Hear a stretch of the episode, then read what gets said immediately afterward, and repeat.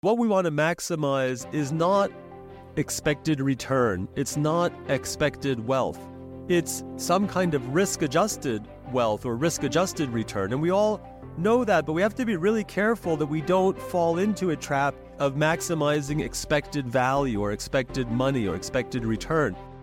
To hear more about managing risk in the face of uncertainty, subscribe to PGIM's The Outthinking Investor in your favorite podcast app.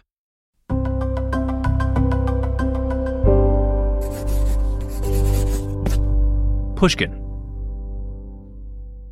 Remember GameStop? Back in 2021, that game store stock turned into a huge retail investor phenomenon. Everyone on Reddit, on Twitter, is talking about diamond hands and holding on for dear life and, and going to the moon. Well, that entire saga has just been made into a movie. It's called Dumb Money. It's just out in the US, coming out in the UK very soon. And on the show today, we want to talk about this movie, what it gets right, what it gets wrong, and whether the meme stock moment was a revolution. This is Unhedged, the markets and finance show from the Financial Times and Pushkin. I'm reporter Ethan Wu here in the New York studio, joined by my boss Robert Armstrong Yo. and remotely Alexandra Skaggs of Alphaville. Hi, how's it going? Hey, not bad.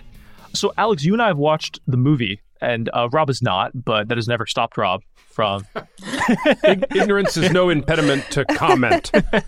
It's the That's- first law of journalism. That's the first thing I, I learned working at the FT. But let, let's just give a brief plot summary, right? Uh, just broad strokes. It follows Keith Gill, also known as Roaring Kitty, also known as Deep Effing Value on Reddit.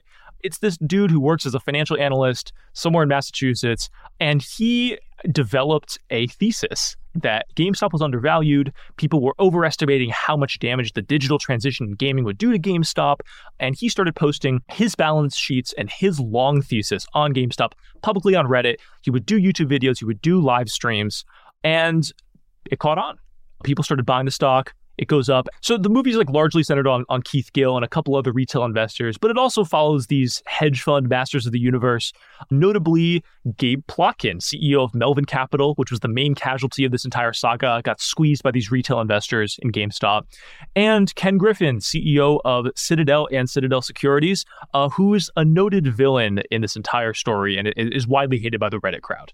Let me just step in here on behalf of our listeners who might not be totally clear what a short squeeze is. So, when you trade a stock short, what you do is borrow a stock. It's a little complicated, but the point is this if the stock goes the wrong direction and goes up, I'm losing money because I have an obligation to buy the stock again and return it. That's called a short squeeze. And the reason it's called a squeeze is if people get wind of the fact that I owe Ethan this stock, they might decide to just torture me a little bit by bidding up the stock, knowing that I'm not going to be able to make good on my commitment. And that's something, Rob, I think the movie actually portrays really well is, you know, Gabe Plotkin, Melvin Capital guy, sweating as his hedge fund gets squeezed. Alex, were there any things that stood out to you in the movie that, that you liked before we get into things that we did not like? I thought it was really entertaining. Yeah. And also, I thought that the hedge fund managers were weirdly charming because they have these like big name actors playing them and like really chewing up the scenery. So that was fun too. Yes. Seth Rogen plays Gabe Plotkin. I thought did a great job. I really liked their integration of social media. Like as a finance movie, it's a little questionable, but as a movie about social media, I think it's it's excellent. It shows virality and kind of you know coordinated groupthink intermediated through the internet very well. Is usually you know when 30, 40 year old screenwriters are writing about TikTok, it's like truly agonizing to watch. But this this, this was funny. Oh, to be 30 or 40. I won't take that. As Okay, a but that's that's enough praise. That's enough praise. Too much praise. we had three main gripes with dumb money. The first was about payment for order flow. Are ordinary retail investors getting screwed by the big market makers and hedge funds? The second, Robinhood froze trading at the height of the GameStop mania. Was this collusion? And third, was this a revolution or a class war? We'll take all those in turn, but let's start with payment for order flow. Who would like to volunteer to explain this? 'Cause I'd like to not- volunteer Alex. Oh god. I agree. It's financial spaghetti, Alphaville's Alphaville's specialty. I, you know, I do feel like this is hazing a little bit. so, payment for order flow, let's take it in order. The payment is going from market makers to brokerages. The market makers are like Citadel Securities, Virtu Financial, a lot of these big names that people love to come up with conspiracy theories about. And just interrupting on behalf of listeners here, what you know, what a mark, big market maker does is he stands in the middle. She, it stands in the middle of a bunch of other people who want to trade, making a little money on you know buying for a tiny bit less than they sell. They kind of provide the liquidity in the market. They're the middle person, and they scrape some money along the way. Yes. And these guys exist in every market.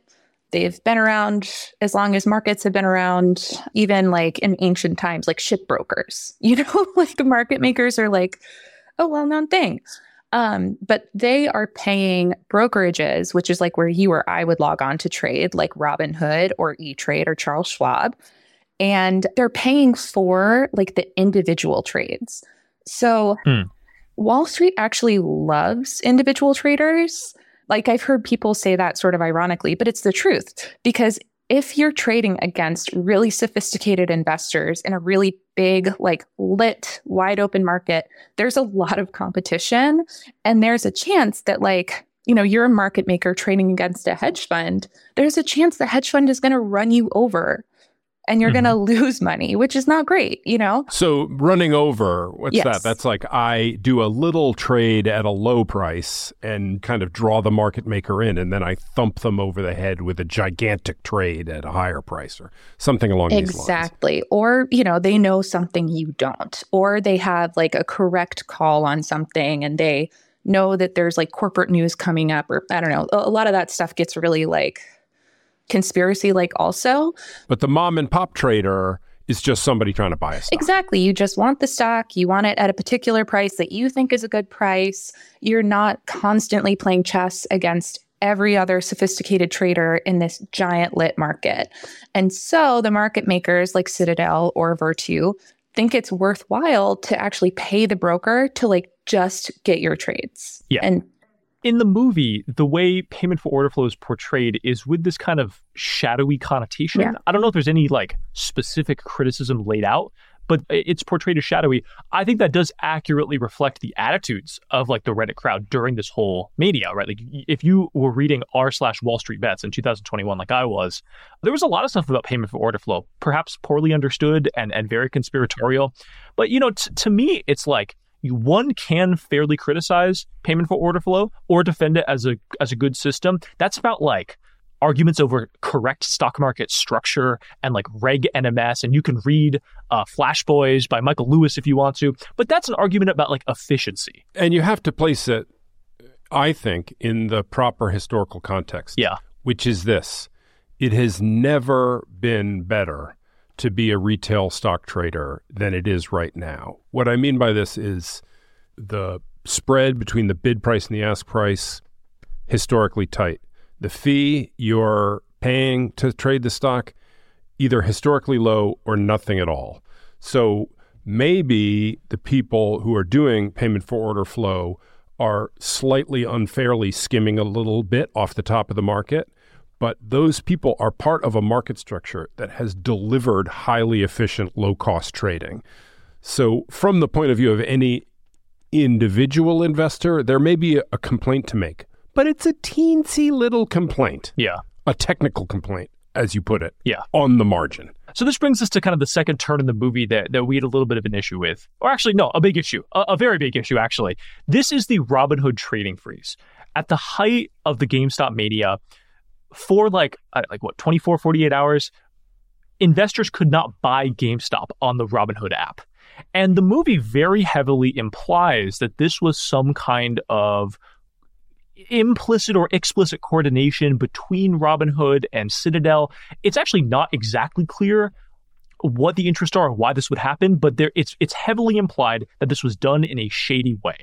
And the problem with that is we like know exactly why they froze trading and it's it's for like boring market structure reasons yeah it doesn't make any sense so the funny thing is that like yes like citadel the hedge fund did take a position in gabe plotkin's melvin capital that happened but like hedge funds are insanely competitive. Just being like, oh, I actually have to save my buddies who all have short positions in this stock by shutting down retail's ability to buy it. Like, that doesn't make any sense. I would say that out of all of the like elite groups of people, hedge funds have probably the least amount of class loyalty. you know, like it's not like they're like, oh, well, we can't let these little guys do it. Like, they love the little guys. These kinds of things in normal times create pricing inefficiencies that make the hedge fund's performance better. And there's also a perfectly good mechanical reason why Robinhood would have had to stop buying in the stock. And this involves clearinghouses. Yeah. So in proper exchanges, there's something called a clearinghouse, which is the organization that makes sure that both sides of a trade make good on that trade. So there's this rather dangerous period between the moment when two counterparties say done on a trade and the trade is actually cleared and closed and the money changes hands. And there's always this little nagging worry that when it comes time to actually exchange the money, one of the parties won't show up. So what the clearinghouse does is it gets a little bit of money from both parties as a commitment to make sure that any failure to show up at the crucial moment is covered. And when a stock price goes crazy in that period between when the trade is agreed and when it is closed, the clearinghouse comes in and says, actually, we're going to need to post a little bit more Yeah. safety money. And in the case of GameStop, which went absolutely bazonkers, they asked for a lot more money Yeah. from Robinhood to ensure that their trades would be made good. And Robinhood was forced by the extreme level of these demands to stop taking buy orders. eh, to put up three billion dollars, Yeah. which they didn't have. Yeah. Right. and uh, what, one thing that's interesting about the movie that I found ambiguous, uh, Alex, is they do mention this. Yeah. There is a scene where the the CEO of Robinhood gets a phone call late at night. And it's uh, yeah, at least to me, as someone that knew what was going on, like I could tell, oh, that's the clearinghouse calling them, or that's the lawyer, that's the lawyer calling them on behalf of the clearinghouse. But there's also this part of the movie that very heavily insinuates something untoward was happening, or at least it was perceived by retail investors to be untoward. I didn't know exactly what to make of that, honestly, at the end of the day. Yeah, it didn't really make a lot of sense to me, though I do know that there were some letters, as the Chicago Sun-Times reported, um, exchanged back and forth between Citadel and the movie's writers and producers. Right. And right. apparently they made some changes towards the end. So I'm wondering if that might have reflected some of that. I am prepared to speculate that Ken Griffin's libel lawyer is an absolutely terrifying person. it seems like safe speculation. You're getting a letter from him for saying that. it's just an opinion. This brings us to the third and, and perhaps most important question, which the movie, for all its ambiguities and, and kind of, you know, talking out of two sides of its mouth, the movie is absolutely unambiguous about calling this revolution. It's in text, it's at the top of the movie. This was the GameStop revolution. The little guy versus the big guy, and the little guy won. Is that right? Is this right? No. Is this the right way to understand it? It makes no sense. It's like saying that you're going to take down a casino by gambling. It makes no sense. Like yeah. these market makers make money every time you trade. and the internal incoherence of the revolution narrative doesn't even stop there, right? So fundamentally, what happened here is that a bunch of retail traders got together and drove up the prices of some stocks of some not very good companies. And they drove them up to extremely high levels. And indeed, you could argue that some of them are still at higher than appropriate levels today.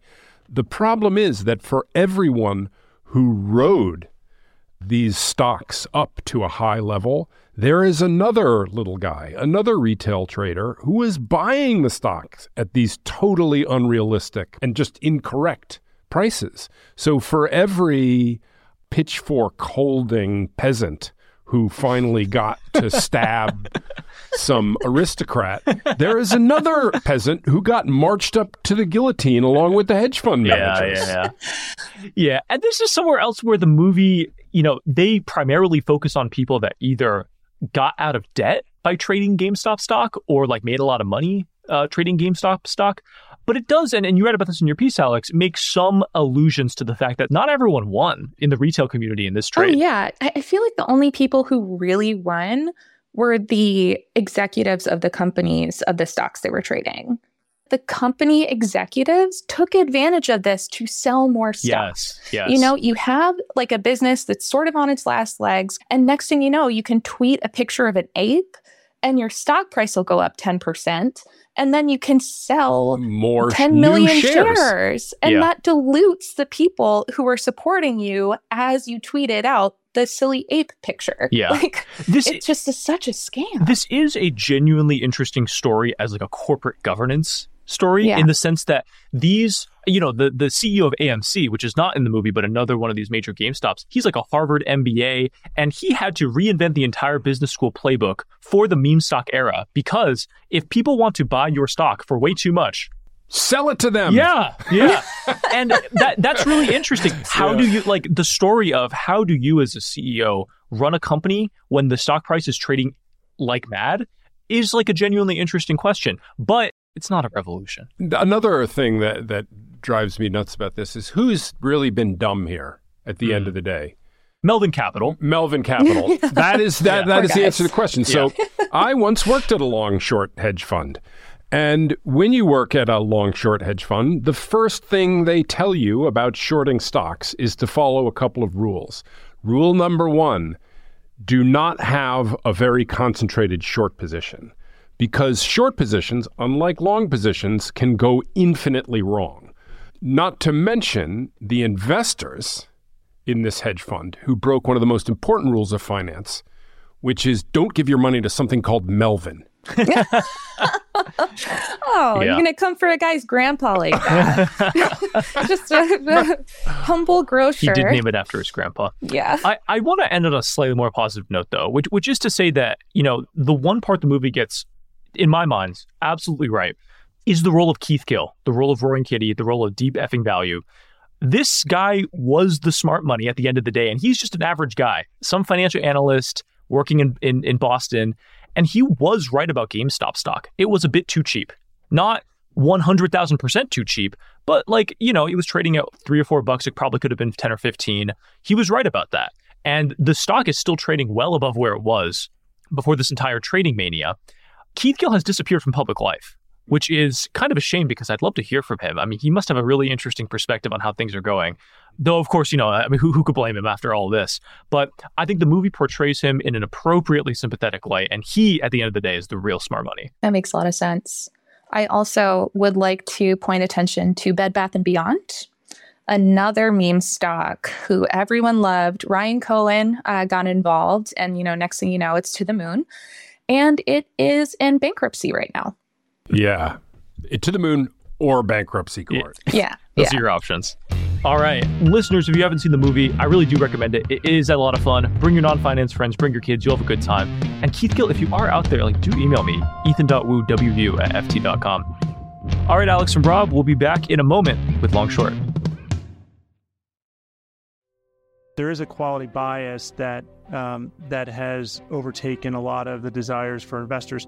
And so the reason we suspect that's happening is there's a fear that, you know, given this historical rate hiking cycle around the world, there's a lot of uncertainty, obviously.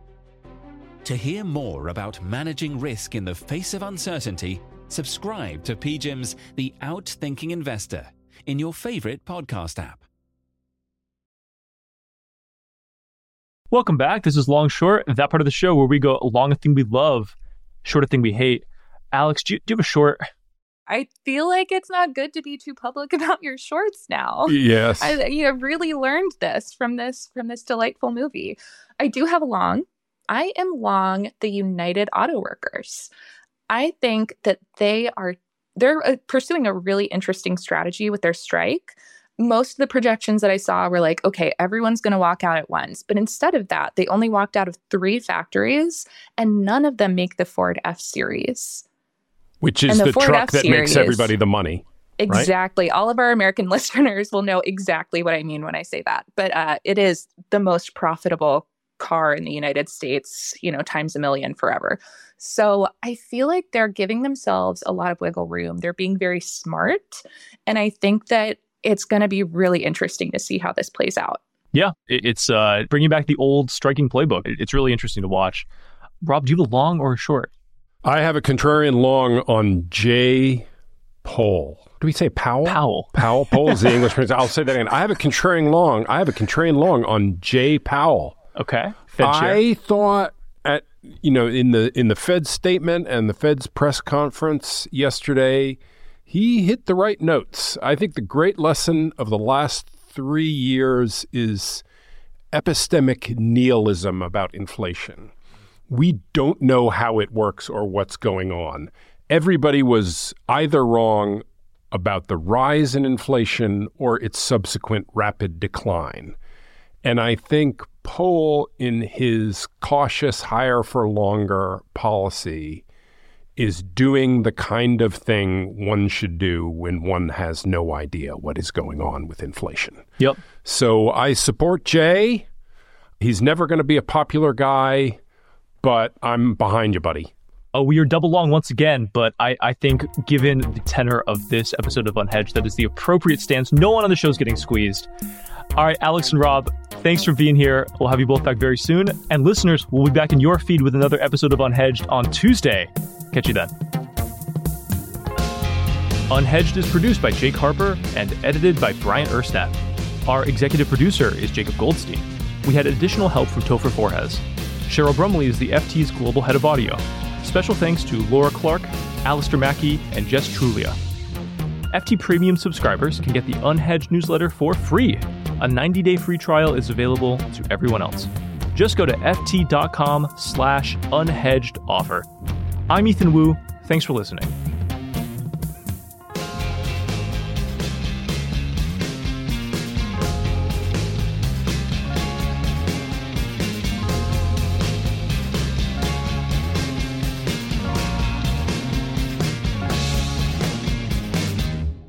So they're willing to pay the brokers Yeah. for that. And they call they actually call it uninformed flow rather than they don't call it dumb money. My debut rap release, Uninformed Flow, will be coming to the webcast before very oh, long. oh man, I can't wait. I can. Excellent.